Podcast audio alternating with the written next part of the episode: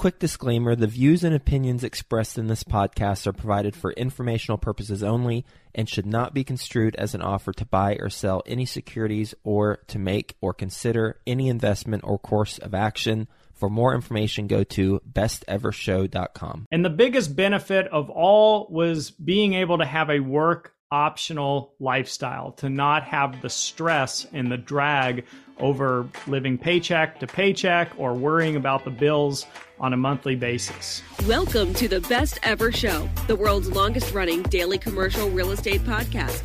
Our hosts interview commercial real estate experts every day to get you the best advice ever with none of the fluffy stuff. Welcome back, Best Ever listeners, to another episode of Passive Investor Tips. I'm your host, Travis Watts. In today's episode, what we're talking about is retirement not being an age, but rather being a number. Disclaimers, as always, never financial advice. Not going to tell you or anyone what to do with your money, so please always seek licensed financial advice. With that top of mind, I had an epiphany years and years ago. I was in my early 20s, and I remember questioning for the first time the whole financial traditional norms, so to speak, right? The fact that we get an education, then we get a job, then we turn our money over to Wall Street. We put our money in these accounts that we can't touch till we're 59 and a half, at least not without being penalized. But then why retire at 59 and a half? Because Social Security doesn't kick in till age 62. And then why retire at 62? Because the longer you wait to take Social Security, the more money you might get. So why not just wait till 65? Why not wait till 70? Why not just never retire? So I remember thinking to myself, does it really have to be this way? Is this the only path? And then it hit me. Retirement is not an age. It's a number. In other words, if I could replicate the financial structure of the average 65-year-old retiree, then why couldn't I retire at any age? Now, I had the unforeseen, unexpected advantage of being able to get into real estate pretty early on. I was 20 years old. It was 2009. And it taught me something that almost nobody else my age was aware of. And that was the power of passive income, income that you don't have to trade your time for, income that's tax advantaged, at least in the case of real estate, and money that I can access now, not decades from now. But why was nobody talking about passive income? It seemed like all the marketing and advertisements and media that I saw was all about investing as buy low, sell high. Right? Buy a stock, hold on to it long term. Hopefully it goes up in value. You make a profit, max out your 401k, max out your IRAs. And hopefully when you retire one day, that's enough for you. Or fix and flip a house and make a quick profit. But why not an emphasis on income that can sustain you for a lifetime, or at least be used today to elevate your lifestyle in real time? So my study began. And I began looking at retirement data. And if we use some more recent examples in today's times, that would include things like the Federal Reserve Survey of Consumer Finances, which found that the average 65-year-old retiree in America has about $426,000 set aside for retirement. Okay, so I need at least that much set aside for retirement. Or the average Social Security payment in 2022 being roughly $2,500 for the average 65-year-old. Okay, so I'll need to create some passive income, at least $2,500 a month worth, if not more, since I won't be eligible for Social Security in my 20s, 30s, 40s, or 50s. Or the fact that 1 in 3 homeowners at age 65 in America are still paying off a mortgage. That, according to Susie Orman. Oh, Susie. So I thought, well, based off that, I want to be part of the majority. I want to be part of that 2/3 that has a paid off home. Put that on my list. And then there's healthcare. Since I'm not going to qualify more than likely for Medicare or Medicaid in my 20s, 30s, 40s, or 50s, I'm going to have to get private coverage. So I ran a recent analysis for purposes of this podcast, and I found out for a family of 3, like I have, it's about $1,500 per month. All right, put it on my plate. That's a little more passive income that I need. So the bottom line is I made a decision early on to structure my financial situation to be that of an average 65-year-old retiree in America. I know that's a little bit weird, but this is the power of reverse engineering your goals. You want to start with the end in mind, regardless of what your goal is. Now, I'll share with you the steps that I took to accomplish these, but I just want to tell you that this is me being very vulnerable. This is very uncomfortable for me, quite frankly, to share this information when I haven't even shared this information with my own family, aside from my spouse. But my way of thinking is if I can help change one person's life through any of these episodes, it's been a worthwhile venture. That's how I treat this entire podcast. We'll get back to the show, but first, some sponsors I'm confident you'll find value in learning more about. Deciding how to invest your capital is more challenging than ever. That's why it's never been more important to partner with a company with a solid track record and that has thrived through various economic cycles. Companies like BAM Capital. BAM Capital is a trusted multifamily syndicator that has delivered a historical average of over 35% IRR with an average hold period of 3.5 years.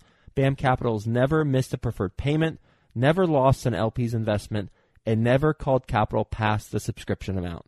BAM Capital is currently raising capital for a fund designed for accredited investors, targeting a 15 to 20% IRR and a 2 to 2.5x equity multiple to its investors over a 3 to 5 year hold period. If you're an accredited investor and you want to learn more about multifamily investment opportunities with BAM Capital, visit capital.thebamcompanies.com. Again, that's capital.thebamcompanies.com. Are you a real estate investor struggling to streamline your property management? Are you tired of juggling multiple systems to effectively manage your portfolio? Meet Rentec Direct, your ultimate solution for automating management tasks, reducing errors, and most importantly, saving you time. Rentec Direct offers an all-in-one platform for accounting, marketing, tenant screening, rent collection, and much more. And the best part? You're never alone. With U.S.-based live support and award-winning customer service, Rentec Direct is the partner you need to streamline your property management so you can focus on what's most important, growing your business and getting more deals done.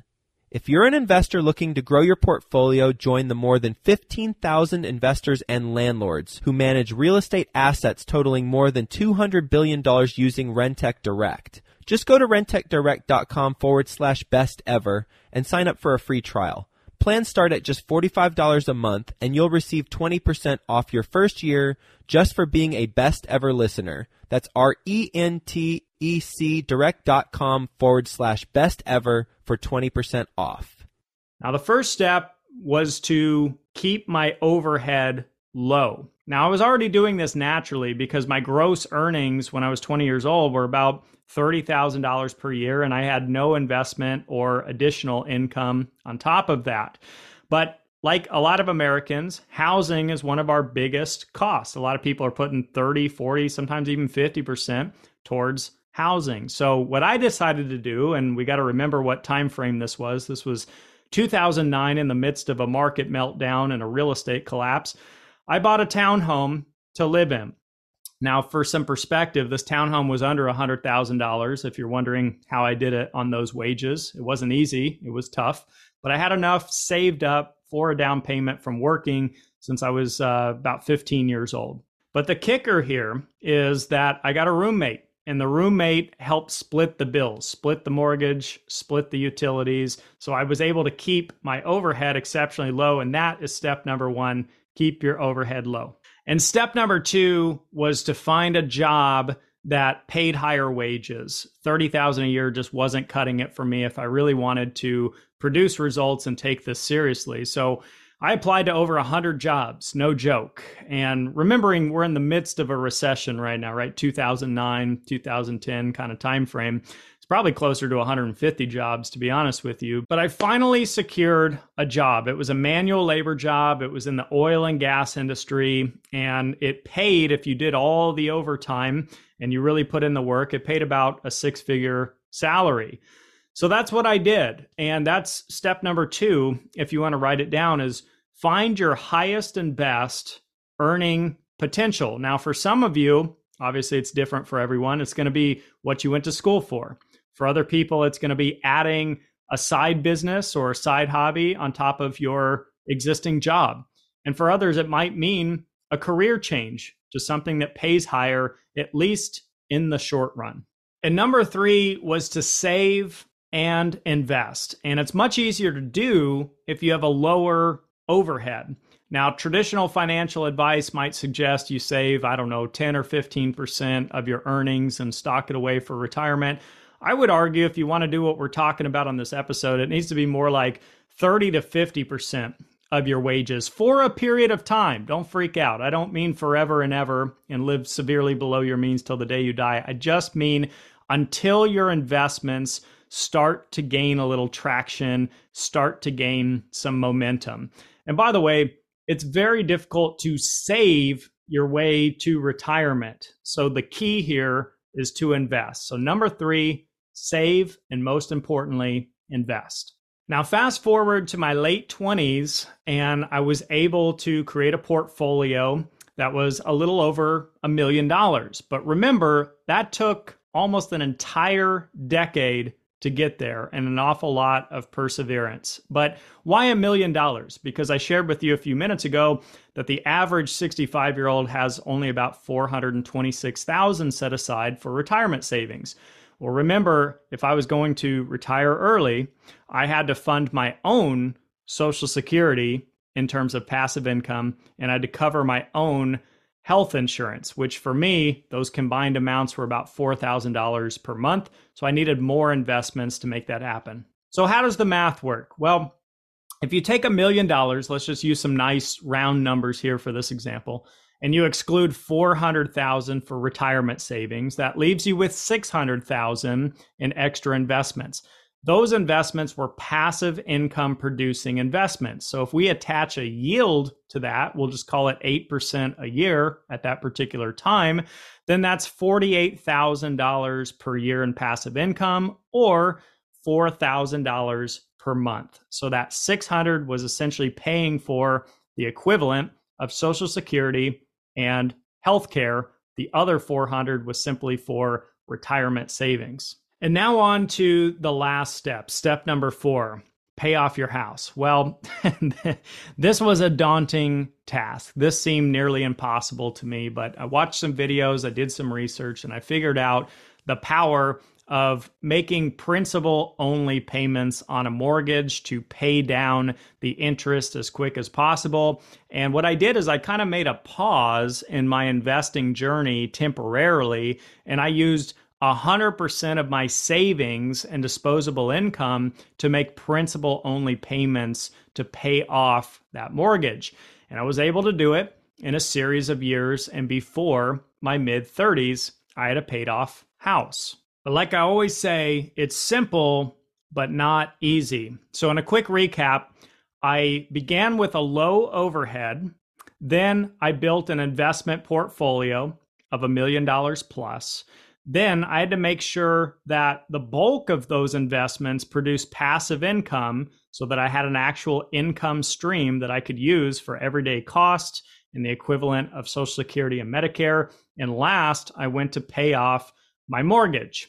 And the biggest benefit of all was being able to have a work optional lifestyle, to not have the stress and the drag over living paycheck to paycheck or worrying about the bills on a monthly basis. So retirement doesn't have to mean that you stop working.